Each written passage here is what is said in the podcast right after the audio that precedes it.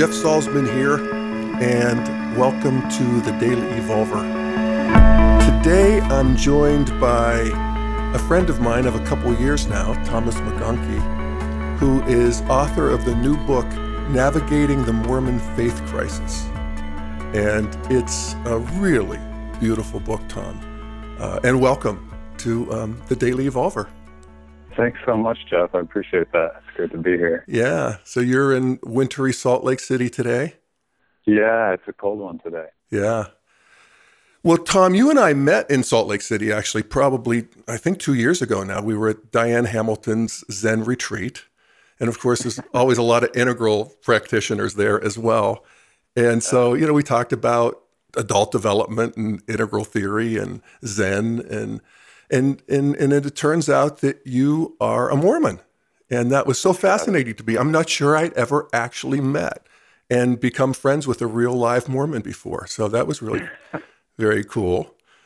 And so I thought I would uh, maybe start the conversation by catching people up here and and just ask you to tell a little bit of your story and how you came to write this uh, really, as I said, very, very beautiful book.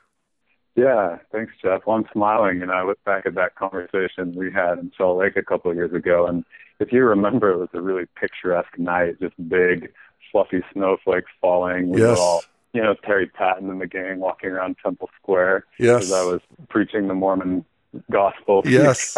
it was a really. It was a magical, yeah, magical night. Indeed. It was, it was right out of a storybook. I'm so happy we could continue the conversation.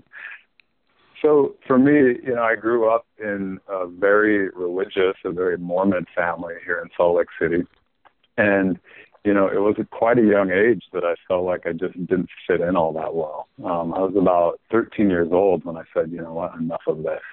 And I think in any other part of secularizing America, you know, for a 13 year old to say, I'm not into going to church on Sunday, it would be a normal enough thing but it was you know a it was a dramatic act of rebellion where wow. I came from. I mean, no one no one of all my you know 16 aunts and uncles and 90 first cousins had you know ever uttered such words.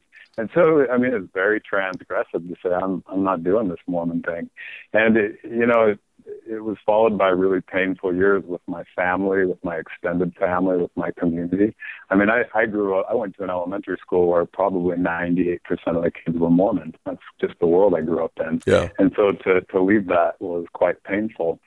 And yet, what I found as I got into more Eastern practice, you know, in my teenage years, that, uh, you know, there were deep seeds planted in me from my tradition. And so, in my own way, as much as I could, I stayed close. You know, I'd read. I, I couldn't get enough uh, of you know books on the historical Jesus and you know reading about the historical figure Joseph Smith, who, right.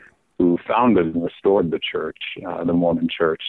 Um, you know, so I stayed close in my own way, and uh, there are a lot of other things I could talk about in terms of my past. You know, back to really engaging the tradition. I just well, why don't I start with it was a, it was an encounter with Sasaki Roshi at Mount Baldy. Um, he was my teacher for years before he passed away, uh-huh. and I I just had the most bizarre, ordinary experience that was really no experience at all. You know, back when I was uh, in my early 30s, a few years ago, and uh, I remember coming down the mountain from that session, it was a week long intensive with him, just feeling like somehow my life was never going to be the same. I was never going to be the same. And it was weeks later where I was just sitting on a Mormon pew again. I'm back at church, just looking around, thinking, this is strange. Mm-hmm. so and, really and did involved. somewhere along the line you got into integral theory as well, right? Oh, absolutely. Yeah, in my mid 20s. Actually, my first meditation teacher, who I'm still really close to, is a great admirer of Ken Wilber. And you know, I, I think he sensed my ripeness for that kind of literature. And, uh, you know, he hands me the uh, unassuming Sex Ecology Spirituality. and I actually made my way through it a couple yeah. times. And I, I just really was moved by integral theory and, you know, really loved Ken for all of his work. Well, so much so that you are a, you're a pro, man. I mean, well, you're. I don't know about that. well, but you're you you you work on the faculty of the Generating Transformative Change program, the the Pacific Integral program, and do have done a lot of work in the integral field. So you know, I want to put that on the table. Well, I, I appreciate that. I mean, I I really admire uh, my colleagues at Pacific Integral. I think they're just pioneers in this field of adult development, and you know, not. Uh, irre- irrelevant to our call is my experience that I had at GTC. I was a I was a participant um, just uh, a few years ago in GTC, and it was in one of the exercises we were doing at GTC. You know, the the facilitators just dropped me into this deep place, and we were holding an intention to you know bring forward our life's work in a more uh, profound way and that that's where I just had this dramatic encounter with you know the spirit of Mormonism. Yeah. I knew in that moment that you know I would be doing work in this tradition again. So wow. I, I have those guys to thank as much as anybody for helping you know carve this path for me. Yeah, well, it's a. I was going to say it's an off-trod path, uh, but actually, perhaps not. It, it is Uh, by integralists. I think a lot of us listening here to you I mean, I relate to it. I, I did the same thing at 13. I became a heretic and a, and a mouthy one. I mean, I, you know, I, I, I stood up for my atheism at 13 and, and yeah. then into the Eastern religions and into the New Age and, and then finding Ken and, and integral theory and then yeah. finding my way back actually, because, you know, I just, that, that, that my Christian uh, religion was installed in me and yeah. and then there you you find your way back and there you are a few years ago in your early 30s on the pews of the Mormon church with with with all of this now online. So how do you navigate that? I mean, if I may borrow the title of your book, Navigating Mormon Faith Crises. and, and, actually, I got to say, um, what I love about your book is the Mormon part is interesting to me because, you know, I, as I said, it's kind of exotic to the rest of us, you, you people. That's right. You know, but um, actually, it was, you know, a wonderful integral education for me to read. It is just a beautiful exposition of the whole integral path. And I, I, knew I was in the presence of a true evolutionary, you know, true integralist, where at the beginning you said, for as long as there has been faith, there has been faith crisis. And hallelujah. Absolutely. And yeah. and this is just the latest of them. And this is That's true right. of development in general. You know, I, I was just thinking this morning if I read one more David Brooks column where he's bemoaning that people have lost faith in their institutions, yeah. I'm going to scream, you know. Yeah. Because that's what we do. We yeah. humans, we lose faith in our institutions. Thank God, you know. That, yeah. So that we can, you know, we lost faith in the monarchy. We've lost faith in all of, you know and yeah. that it, it, moves us forward. So I don't know where I'm going with that. I, well, I love I love what you're saying. If I can jump in, Jeff. Yeah. Um, yeah. I mean, I I feel like I'm in the best of company with another evolutionary here as well. And I look around me in Salt Lake City. I grew up here. I have my friends are here. My family's here, and uh, what you could call a faith crisis is unmistakable and it's implacable. It's unrelenting. Yeah. You know, more and more people are starting to question the stories that were passed down to them. And so, you know, like you pointed out with the uh, the integral tools I had, I thought, what if we rebrand faith crisis? What if we redefine it and reappropriate it? And you know, I, I basically conclude at the end of the book or I suggest that a faith crisis might just be a developmental upshift gone unrecognized. Yeah. And I hope that we can normalize this process of falling apart and coming yeah. back together again as new beings that see the world and experience ourselves in a new way.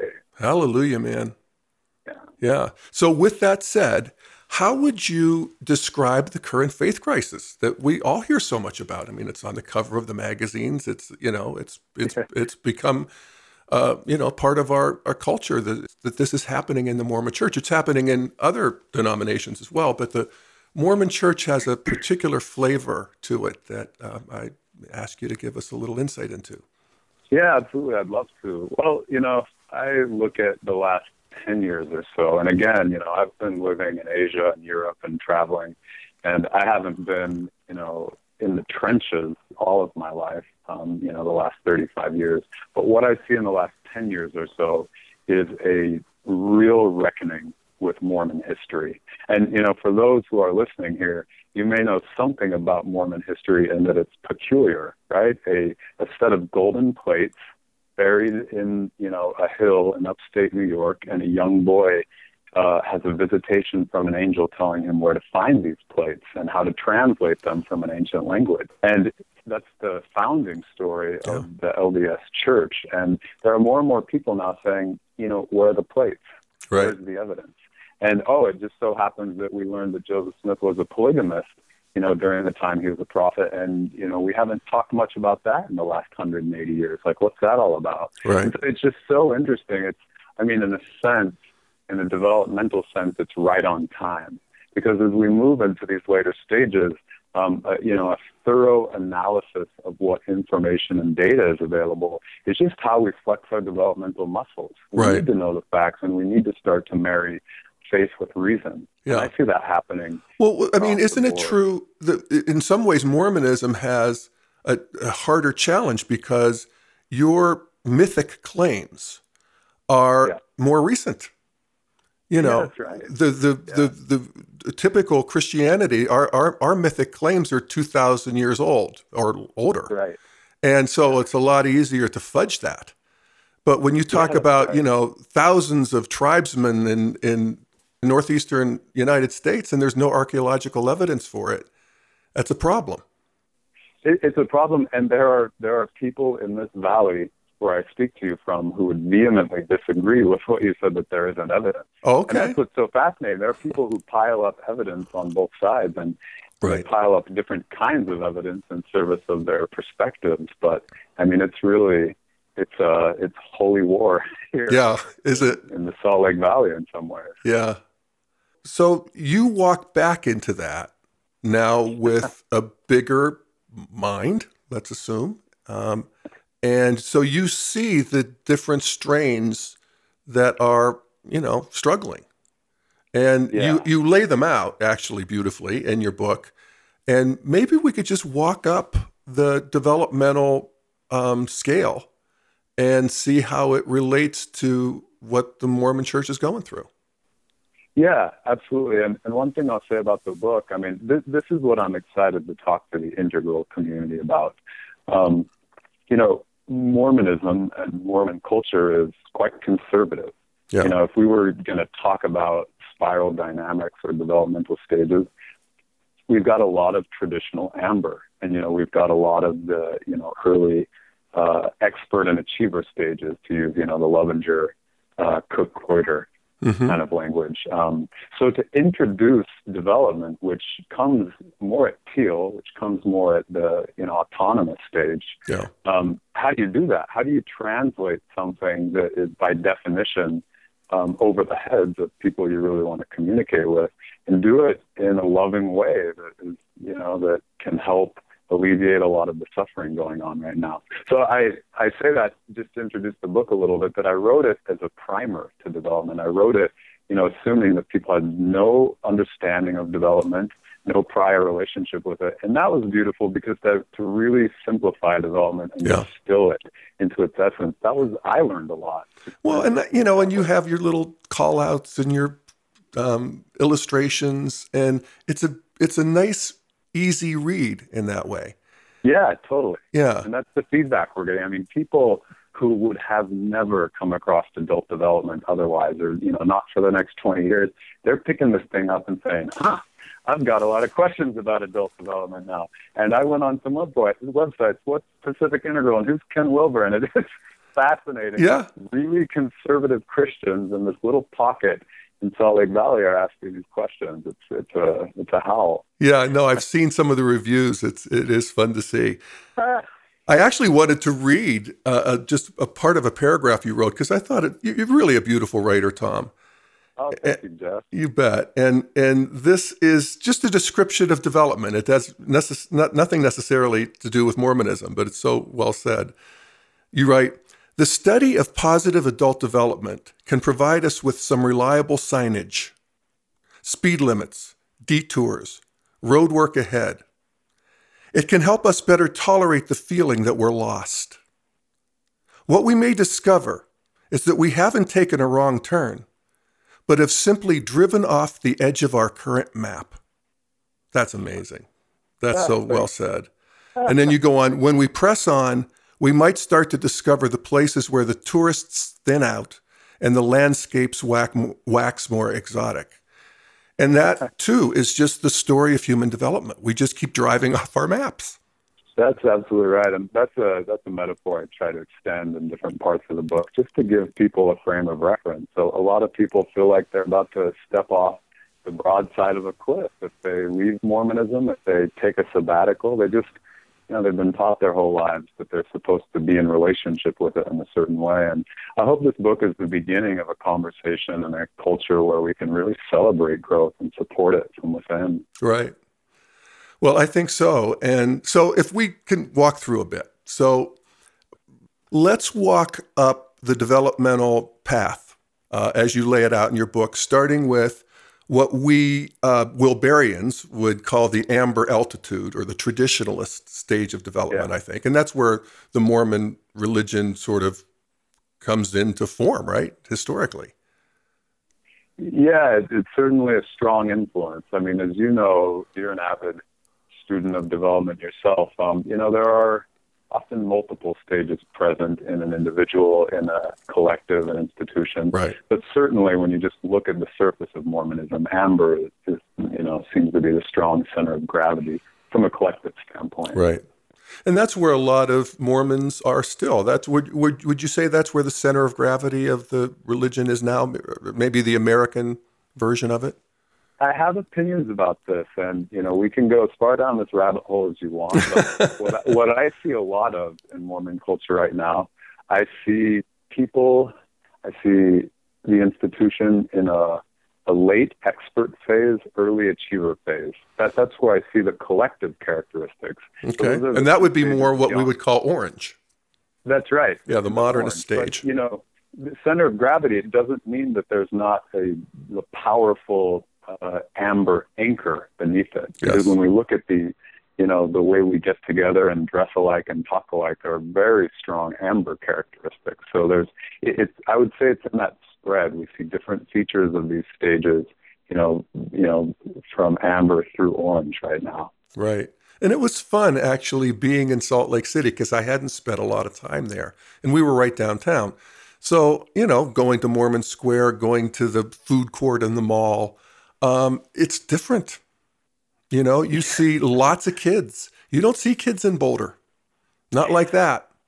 And and yet, you know, everybody's perfectly modern. It's not like anybody. You know, the women are wearing bonnets or long dresses. Everybody's you know decked out, looking good, looking sharp. Yeah. You know, yeah. so it, it definitely has uh, spans that range in a very interesting and, and wholesome kind of happy way. I liked it. Yeah, and, you know, while we're talking about this, what you just said is so significant, and it's a theme I really try to do justice to in the book. But we talk, in the world of development, we talk about growing up. We talk about, you know, uh, vertical development, moving from one stage to a later stage. And that's important and it's powerful, and I believe humanity will be the richer for integrating that into, you know, the, uh, the societies that, you know, we organize. Um, I wish we talked more about the integration aspect. I wish yeah. we talked more about growing down. And you just pointed to it. What does it mean to be in a modern world that has deeply integrated amber values? That's right. And I, I do think Mormon culture does that in some beautiful ways. I do too. We can learn from. Absolutely. No, that, that there's something very magnetic about that that I noticed and, and was nourished by. Yeah, me too. Yeah. Okay, so we start with you know that traditional stage, the the, the what you would refer to as the diplomat stage, and uh, what are the qualities there? Yeah. So how about just for a twist? I'm going to speak from the first person here. Like I, cool. you know, I I'm going to speak from my own, you know, diplomat experience as, you know, as it, was, as it first came to me yeah. in my development, and you know, we can build out from there. But yeah. like a true integralist, know, Tom. yeah. So I I think about my my grandfather uh, was actually a leader in the church when he was alive, and um, it was said in the family that uh, he he had the power of healing. Hmm. And I remember at an early age, I was probably 10 years old, I was as sick with the flu as I'd ever been. And this man, who's just a simple man who owned a meat market, you know, just a blue collar businessman, and uh, he was called into this role of service in the church. And he, I really saw him change in his life, you know, through the influence of what we'd call the Spirit. Yeah. And I remember it still so clearly when you know my parents called, and it was either call my granddad and have him come give me a priesthood blessing, or take little Tommy to the emergency room. Hmm. And this man came and gave me a blessing, and I just felt this potent spirit flow through him and I felt my body healed instantaneously wow. as a young boy. And that that experience has never left me. And I, I'm even as I share it now, I'm just present to the power of spirit that flows through us in the beautiful way the, the Mormon tradition gives shape to that. Mm. Wow. And that is still going on.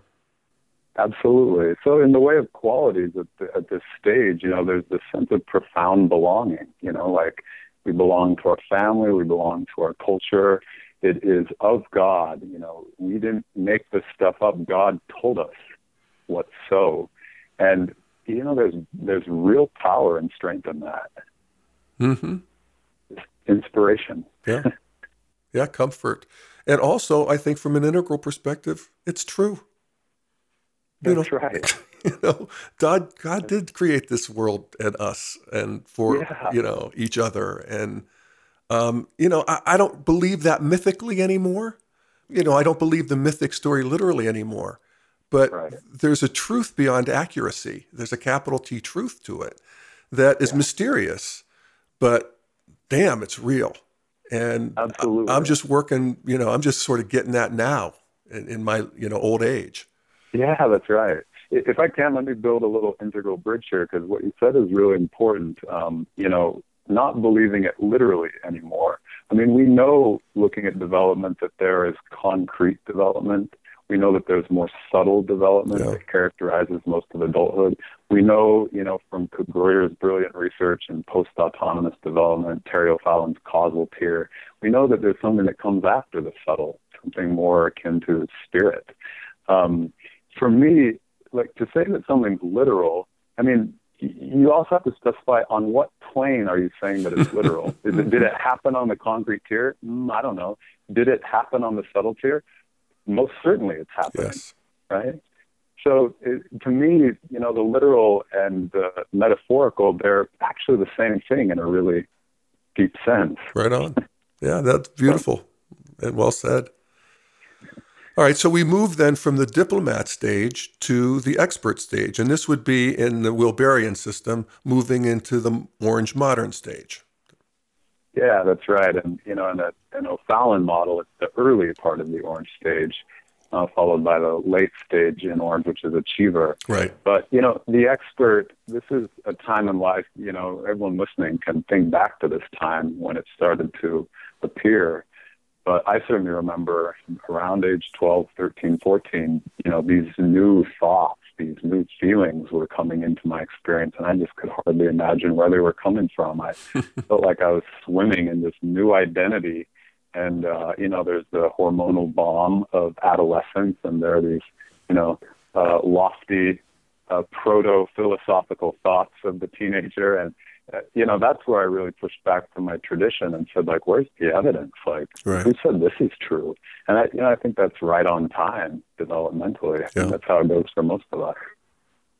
Yeah. yeah. So that's the early part of of of modernity, if you will, or the yeah. expert stage, and then we move into the achiever stage, which is uh, the later part of of the orange stage, and the quality there is well, you know, to I mean to say it succinctly, I think uh, achiever or this you know mature aspect of the orange level, uh, we do a lot of goal setting. We, we're we're more established in our individualized kind of subtle identity. And I say subtle identity to distinguish it from, you know, a more concrete identity that comes up at Amber.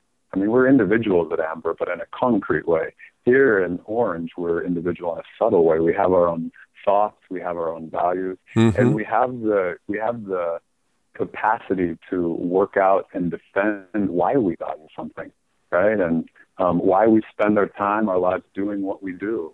An example that comes to mind, you think of the Jeffersonian Bible, where he systematically, you know, went through the uh, the King James Bible with an exacto knife, if right. I understand correctly. And he edited out, you know, most of the supernatural content and focused on just the virtues of the man Jesus. And that's that's such a great example of, you know, what someone at this stage right. would want to do, like really personalize the gospel and, and you know, demystify it, take the magic out of it. Yeah.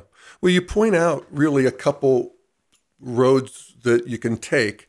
Uh, I think you and I both um, sort of rejected it at, at 13 and said, How could this be true? I mean, uh, from speaking for myself, I just became a militant atheist for a, a good number of years there after that.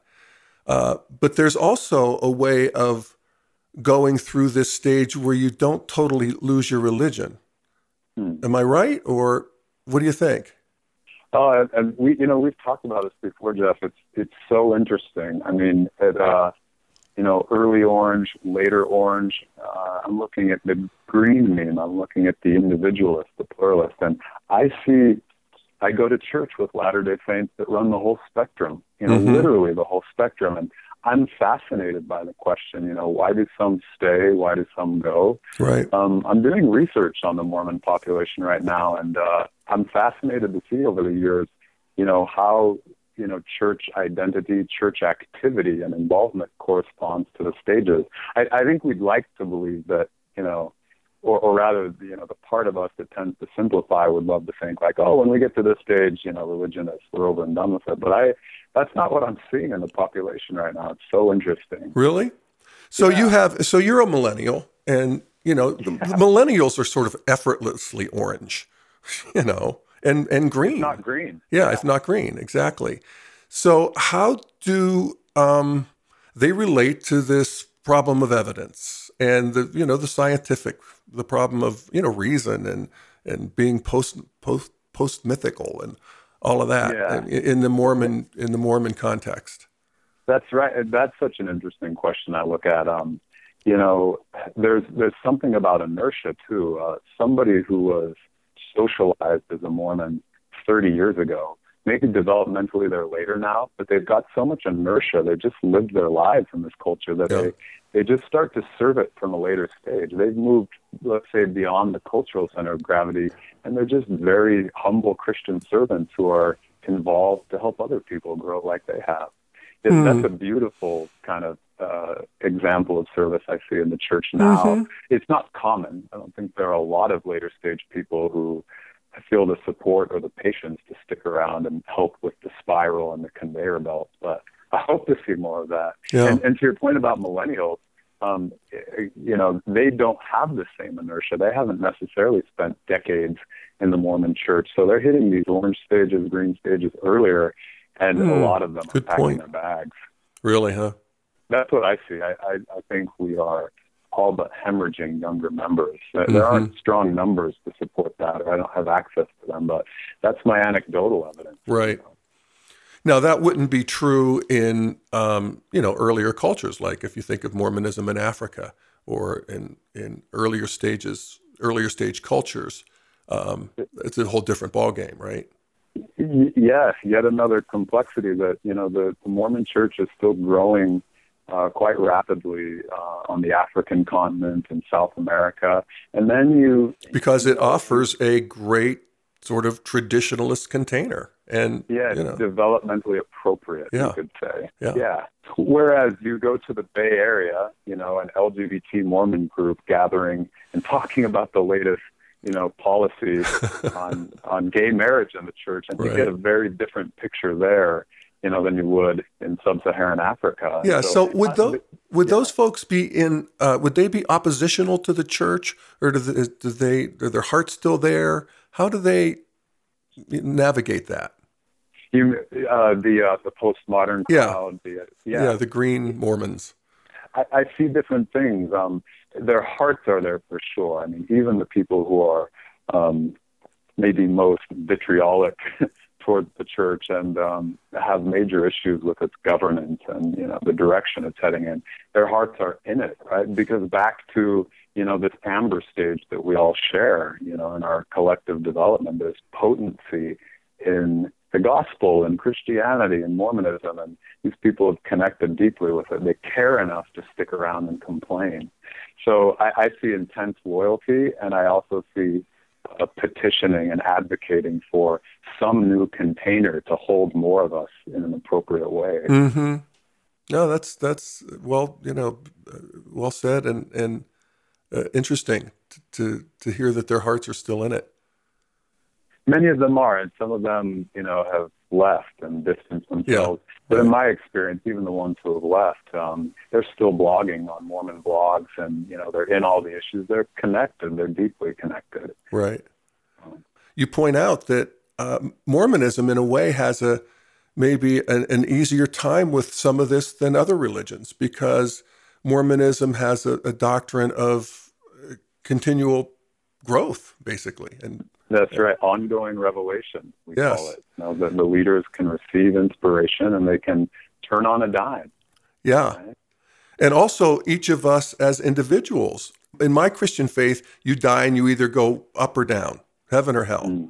Mm. And in Mormonism, it's a continued process of perfection through Right. uh, celestial stages, if you will, right?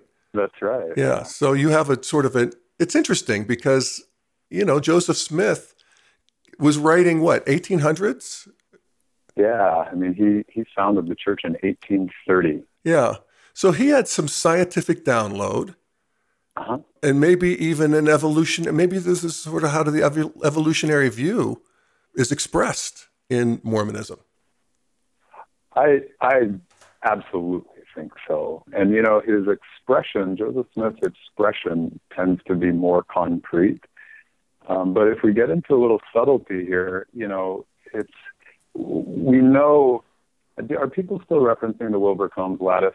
Yeah, Okay, good. So we know that you know uh, one can experience a state at any given stage. Yeah. Right? So if Joseph Smith is at an earlier stage than integral, which I think he was, um, then there's still room to say that he he was an inspira- he was in an inspirational state. You know, we could call it a causal state where you know his smaller self was kind of out of the way and something something absolute and transcendent could channel through him. So although his expression of it is concrete, the DNA of it is all of the cosmos. And so what I mean to say is that if you look at Mormonism, the expression currently remains fairly concrete, but the patterning of Mormonism, it, it seems to resonate all the way up and down the spectrum. and that with So- this doctrine of eternal progression. Not, yes, the doctrine of eternal progression allows us to implement Mormonism at later and later stages, right? So the deep structure, the integral structure, if you will, you know, in, in some cases, I think that's very much there in the Mormon church. And, I, you know, I feel it's built to grow and built to evolve, as you're pointing to. And we also know that there's no guaranteed evolution. We don't know if Mormonism or Christianity will live out the century Right. but I, I'm I'm so compelled. I mean, just just by need, you know, for all the people who are suffering right now in these transitions and these faith crises, you know, I I, I kind of just decided to double down and Yeah. start to talk about this and advocate for that future of uh, you know a big tent, full spectrum Zion. Yeah. And how's it going? How's your book been received? Well, you agreed to talk to me, Jeff. How about uh, the Mormons? Well, really well, surprisingly Really? well. Yeah. know, uh, we we've sold a lot more books than we thought we would right out of the gate. And you know, I've I've got invitations to speak at places I didn't think I could speak, and we're still really early in the game. We're four months in, Right. you know. So time will tell, but it, it feels like the people who are connecting with it and getting in touch and showing up in this community, there, there's something about it that enlivens them. Right. You know, there's something that's just so intuitive and attractive about growth. Yeah. Yeah. Well, well, what's the flavor? I mean, what? Maybe we just go back to your first person, Tom. What's going on with you now? If we look at Tom McConkie's development, what what do we see? Oh boy, yeah, you're going right to where it counts. Yeah. you know, it, I think this is reflected in the book. All right. Um, what I care about a lot right now. I, I talk about life. I experience life right now, and I write about it in the Mormon context as a dream with consequences. Hmm. Is my personal term for it, and it, you know, it's a paradox, obviously, in that you know, a dream we wake up from, and you know, no harm done. But somehow, you know, somehow this human life here, what we experience as human life, it, it's very much a dream state, right? It's it's it's conjured up and given shape to by our own awareness.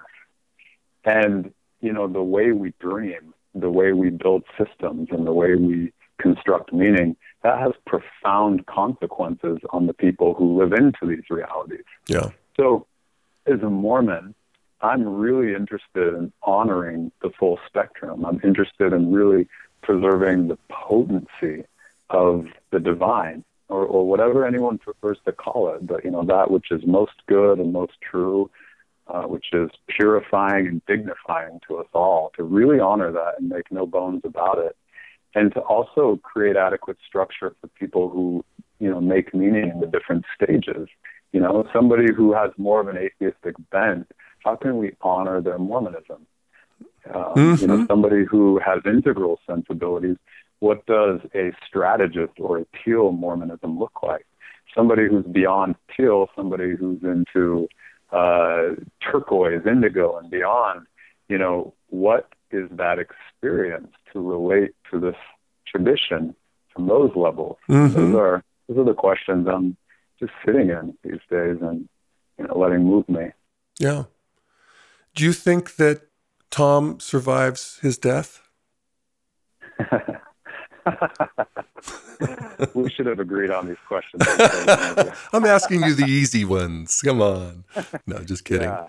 No, but oh, it's, man. you know, I mean, one of the things that's really kind of exciting to me about what little I know about Mormonism, and a lot of it I learned that night walking around your museums and seeing your dioramas and all of the amazing yeah. stuff in Mormon Square. Um, yeah. Or what, Temple Square, sorry. Um, that there is a Jeff that is not only, um, you know, not only can I touch infinity and eternity in this moment, I've had the realization that my individual time and space is arising in a timeless and infinite dimension. So, absolute reality and all of that stuff. But so there's that. And that's, of course, the fruit of a lot of my Eastern practice and Buddhist practice. Yeah. But that there's also, you know, that faith of my childhood where Jeff is an immortal person and a being and a personality. And there's, there's something about Jeff that survives this life and that there is a process of continued perfection, uh, continued evolution of Jeff yeah. that goes from lifetime to lifetime in some way. And Mormonism has that all mapped out beautifully. And uh, um, so, you know, how does that translate for you? Yeah, I, am glad you bring this up. I mean, it's uh, it's the beating heart of Mormon doctrine and theology, in a sense. Yeah. you know what you're pointing to, um, just to help the audience along. You know, Mormonisms talk about a plurality of gods and goddesses, and we talk about intelligences that were uh, in coexistence with uh, God before this earth life and that will continue to evolve into the eternities after this life. And so, you know, to put that in a more, let's say, a Buddhist framework, I, I code switch all the time. I have so much more experience as a Buddhist than a Mormon. they have to forgive me. But, you know, working with this polarity of the relative and the absolute, you know, you beautifully spoke to the absolute, that timeless spaceless, eternal self. And there's also the relative, you know, there's the identity. And Mormonism somehow captures that paradox. Yeah.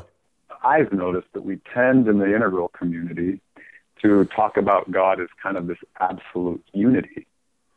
But, you know, from a deeper perspective, the unity is always going to include multiplicity. Yeah. So there's some mystery about how unity, God, actually envelops and holds and gestates infinite gods and goddesses yeah. within it, within that principle. So there's something to that effect in Mormonism, and I'm I'm just compelled by the mystery. I haven't the faintest idea. Yeah, yeah, I am too. I mean, where if if I look at the most significant spiritual moves for me in the last few years, it's been that I don't rule that out anymore. Yeah, you know that Jeff continues. I mean, I I knew I went went back in the soup, you know, and I thought there was soup. You know, I was yeah. uh, at least it got that far but that there's a Jeffness that continues. And not only that, that Jeff is going to know Tom and that Tom's going to be there too. And that we actually move through, uh, move forward in a collective dimension as well as an individual dimension. And, and, and what's new for me there is that I don't rule that out anymore either. I'm not yeah. sure I rule it in, but I don't rule it out. Yeah, that's right. That's gorgeous. Yeah, I love that. Yeah. Why not? You know, it sort of makes sense developmentally if we look at, you know, just this life, the one we're sure about. I mean, it's one Jeff after the next. right. You, you know, know, Yeah, I'm I'm just inspired by what you're saying, Jeff. I, my experience, if I have an intuition around it, it's that um, you know what we know of and experience as the personality on a mundane level now you know, um, what am I going to have for lunch? Is it time to pick up my dry cleaning? You know, those those um, you know disturbances of the personality. Those become more and more of a whisper and something that's uniquely yeah. beautiful to each individual soul. The virtue that manifests, the divine light that shines through these unique prisms. Something about that feels eternal to me. Yeah, yeah, yeah. I can feel it in this moment. So what's next for you, Tom? You you got your book. You're doing speaking. Um, you're you know going to move the ball on on this, and uh, you know see what happens. And uh, you're working with Pacific Integral, and just give us a little bit about where you're at, where you're going, and even you know how people can check out your work and keep up with you. Yeah, absolutely. Um, what am I up to right now? I, I'm collecting protocols and doing developmental assessments on people in the Mormon population and just starting to get their stories hmm. as well as look at them, you know, where their stories come from, you know, from a more rigorous developmental perspective. And I hope to collect enough over the next several years that we can start to really flesh these worldviews out, these Mormonisms. Um, that's something I'm really passionate about. Oh, right that's now. so exciting. Yeah, yeah. So that's a lot of fun. Um, I uh, I didn't know that the book would be successful, so I didn't have any plan. I didn't have any ambitions as a writer, as a career. But um, I'm working on another book that looks at you know just the uh, the patterns of uh, Christianity more broadly, the the sacraments, the spiritual practices that we do, and look at how those might be transposed into later tiers of development, later stages right? To start to provide a little bit more of a supportive framework, uh, nourishment for people who are moving into later stages and, you know, uh, don't want to leave. Feel like it's a perfectly good home for them spiritually. So I'm looking at how that unfolds. Yeah. And and of course, you know, just uh, uh, teaching uh, at Pacific Integral in the GTC program, that is a joy. It's just incredible to get to work with individuals yeah, tell us just a little bit about that. Do a, do a little commercial for that. I'm, I'm very seriously considering signing up. Yeah, you should. You know, I and I, I understand that. You know, now that I am on payroll at Pacific Integral, there's a conflict of interest. But for the record, I I have been gushing about Pacific Integral since the first day I learned about them. Um, I, I, can't say enough good about the GTC program. And that's the uh, GTC means GTC, you said it earlier, generating transformative change. Right. It's a nine month uh, integrally informed, transformative program. Um, it, it's inspired and it's inspiring, and the people who come through the program are they do not leave the same person after nine months. Do you think there's a developmental shift? Oh, we know there is. I mean, we have going on 13 years of longitudinal data on all the participants on all three continents we teach on. People shift stages, you know, and that that's the least of it. I mean, that's exciting, you know, but people are growing up, they're going down, sideways. Wow. Uh, backwards, frontwise. I mean, people are just expanding. And, you know, that's the experiment. GTC is both a program and an evolutionary, you know, manifestation. The, the, the container is constantly evolving, and we're just listening in and seeing how we might really support and nourish you know the evolution of spirit as it shows up through these beautiful human beings. Wow. So when's the next uh, gtc program commence? We are signing up we've already signed up people for uh, october this coming year. So yeah if you're considering it jeff i want to see you there. Yeah i i am i am very seriously considering it. It's um uh, you know there's not much that um, I haven't done. Uh, yeah, and there's and there's not the, the, the thing is there's there's not that much in the integral world. I mean, there's nothing in that I know of like this program, where it's you know a multi-month commitment, and it's you know squarely meant to land in the integral territory. Yeah, yeah, that's right. I think other people are starting to prototype and develop programs. Yeah um, Pacific Integral, this program has deep roots. Yeah. Uh, the container is all greased up, ready to go. Yeah. yeah. so it's really an adventure. It's an amazing experience to really start to embody integral, um, and you know to start to really uh, fill out you know these stages of development that we've read so much about, but we can really start to dance with and dance as. Yeah. As we right on get into the territory. Right on. And then how could people keep up with you?